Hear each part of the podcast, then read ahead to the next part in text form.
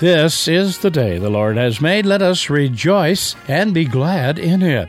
Welcome to the radio and internet ministry of the Christian Crusaders. Have you shrunk God? Today's problems are overwhelming global warming, global rioting.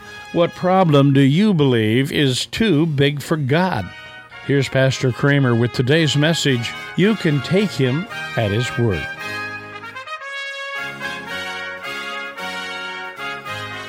How big is God?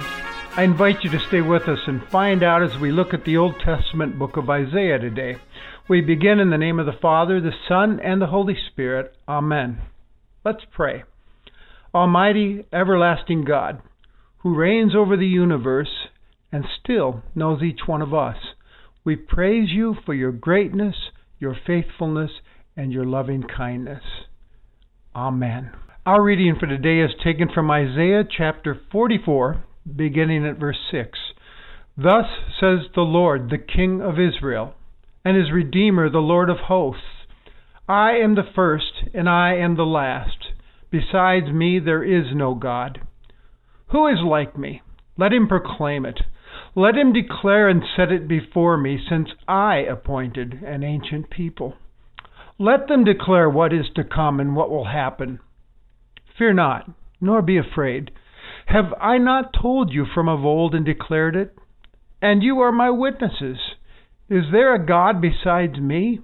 There is no rock. I know not any. Dear friends, back in 1989, the Walt Disney Company released a comic science fiction movie entitled Honey, I Shrunk the Kids. The plot involves a story of an inventor who accidentally shrinks his own kids and the next door neighbor's kids to a quarter of an inch in height with his electromagnetic shrinking machine. And then he unknowingly throws them out with the trash. Well, they escape the trash and enter the backyard where they have to fend for themselves against insects and all kinds of threatening and challenging obstacles. Thus the title Honey, I Shrunk the Kids the inventor tells his wife. Well, sometimes we have to admit that we do that to God in our minds. The problems of the world or problems in my personal life seem too big, too overwhelming for even God to handle. And then there's pluralism with other gods we're told about that we ought to look into if we're disappointed in our own faith journey. And some days we feel like evil holds its sway over the world, and so our little faith ends up producing this story Honey, I shrunk God. Such was the case with God's people in our passage for today. They're depressed, they're having doubts. Things look hopeless in their minds. They've been in exile in a foreign land called Babylon for many, many years, and there's little hope of going home. The older folks are now getting worried about the younger becoming assimilated into the Babylonian culture and losing the faith that they brought with them down to Babylon. There's no word from God in those days, no intervention. They're wondering has he deserted us in his frustration over us? Suddenly, though, one day, there is a surprising, hopeful word from God to his people through the prophet Isaiah. Comfort, comfort my people. And he goes on to say, God is going to rescue you and take you back to your home. That was the message. But that announcement from God, while sounding good, uh, is met with some skepticism and fear and doubt. They're not sure whether to take that word seriously. They're not sure whether God can really make this happen. Honey, I shrunk God a little faith is at work here. We don't want to be hard on them, though. They don't have our advantage of knowing what lay ahead for them as we know as reading, reading our Bibles.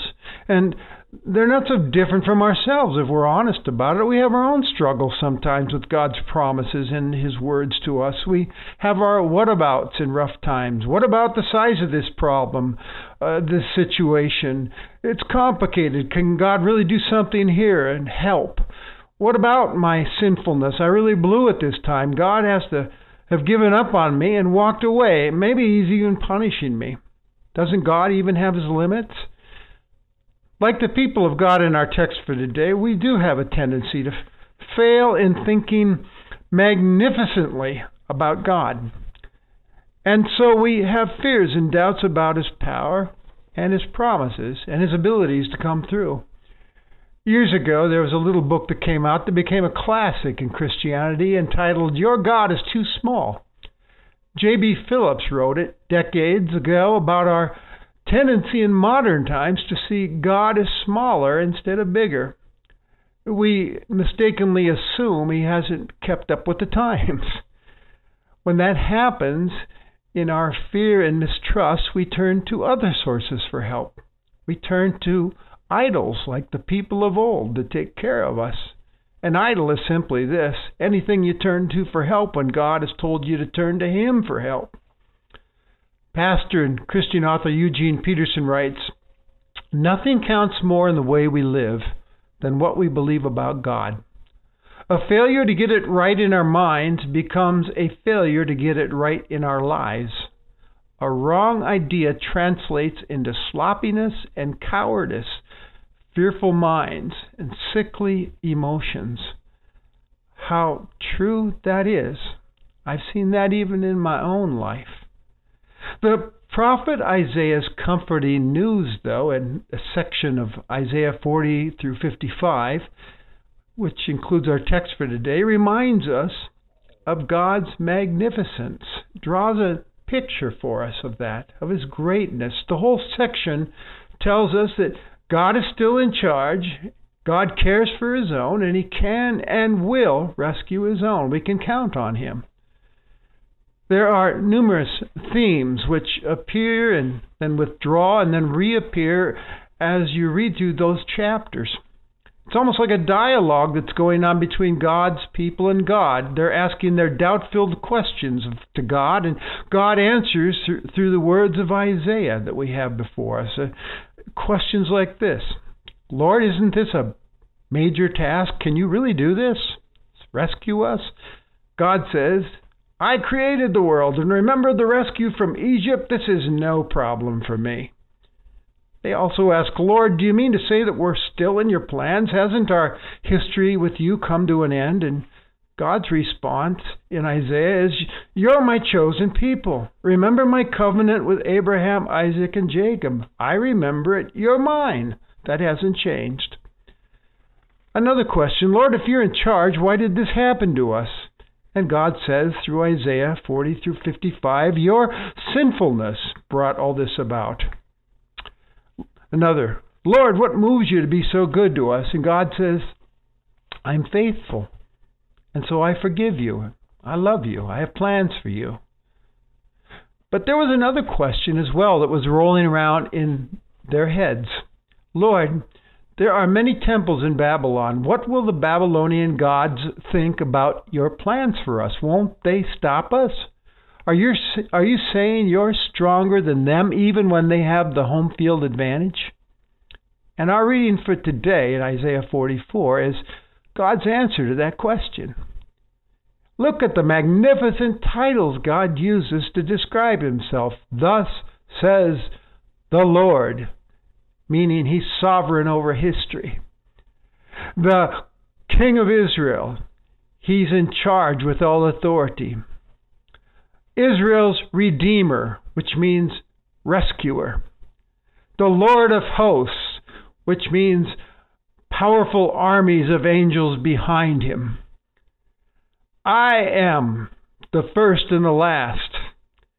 History is his story. He's the beginning, the end. He existed before all, he will exist after all. He is infinite, eternal. Who is like me? God goes on to say, I am incomparable. There's no God besides me. And you are my witnesses, God says to his people. Your very existence is living proof of my magnificence and greatness and faithfulness. Remember what you've seen in the past. I appointed an ancient people.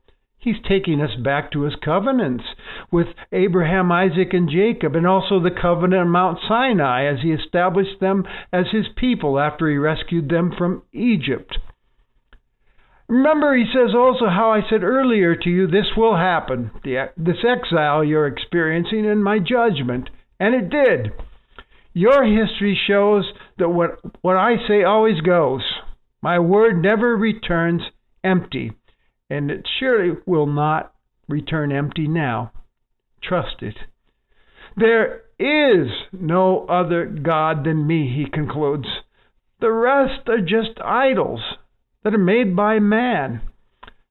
The passage for today is followed by a, a rather comical, tongue in cheek description of an idol making factory, which ridicules the whole concept of idols. We ourselves, though, are often tempted to make and trust in idols for our security. When you think about it, we make gods and idols for ourselves out of money and possessions and success and popularity and other people and political power and nationalism and yes, even ourselves. These things, God tells us, that you're afraid of or tempted to believe in are nothing. Zero. They cannot hinder you nor help you. I and I alone am God. There is no other God. And, here's the response God seeks from his people, from you and me. Fear not. Don't be afraid. Have I not told you from of old and declared it? I've I've always kept my word. There is no rock to build your life upon but me. He's looking for a response of trust. I like how he describes himself as the rock. It's a common image for God in the Old Testament, especially. It's an image of strength and stability, solid footing, unchangeable, dependable. A rock is a place of refuge, shelter. God says, I am the only rock for your life. That's the message from God to you and to me today. I'm your rock. Trust me. Take me at my word. Build your future upon my promises. Count on me. I heard uh, the story uh, years ago about a little boy who grabbed a piece of paper and a color crayon and started drawing, and his mother asked him, What are you drawing? He said, I am drawing a picture of God. She said, Oh, sweetie, no one knows what God looks like. He just smiled and said to his mom, well, they will when I'm done. God's word spoken to the prophet Isaiah today has just drawn us a magnificent picture of God, hasn't he? A God who is powerful and trustworthy, the only real God that we can trust in. We must ask, did God keep his word? Well, we know he did. God brought them home. But even that picture that Isaiah has drawn for us is incomplete. We find that in the New Testament. The, the picture of God has ultimately been drawn for us by Jesus. You see, long ago, after Isaiah, this same faithful, magnificent God who spoke to his own through the prophets spoke to us through his Son, revealing himself fully to us in the beginning was the Word, and the Word was with God, and the Word was God, and the Word became flesh and dwelt among us, full of grace and truth. And no one has ever seen God, but the Son has made him known to us. That Son went to a cross to rescue you and me. He's our Redeemer, rescuing us from sin and death. God raised him up and affirmed the sacrifice of the Son for sinful humanity, and he exalted him. And so he says to us, I love you. Still, I forgive you. Don't be afraid. Trust me.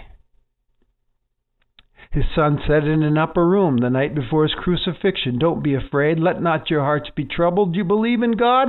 Believe also in me. I am your rescuer, your Savior. I am the way, the truth, and the life. No one comes to the Father but by me. And when one of his own, in response to those words, said, Show us the Father, Jesus said, He who has seen me has seen the Father. And one day,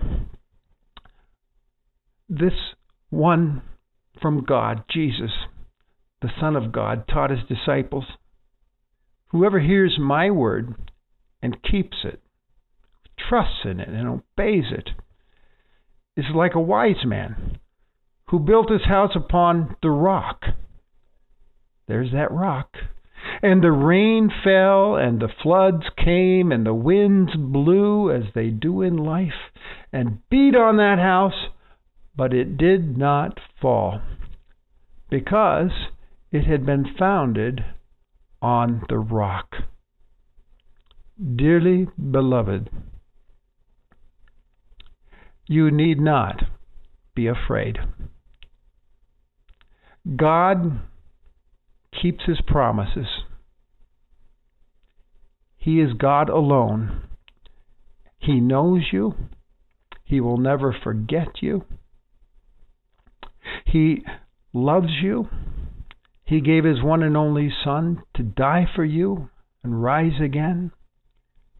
He's in charge. He's the first and the last, the only God. So you can take him at his word. That's the appeal today. Take him at his word. Stand on his promises and build your life upon them. He holds your future in his hand. We may not know the future, but we know the one who holds our future and his promises. So now, let's relish this truth about our magnificent God. How great thou art. Amen. May the Lord bless you and keep you, and make his face to shine upon you and be gracious to you, and give you his peace.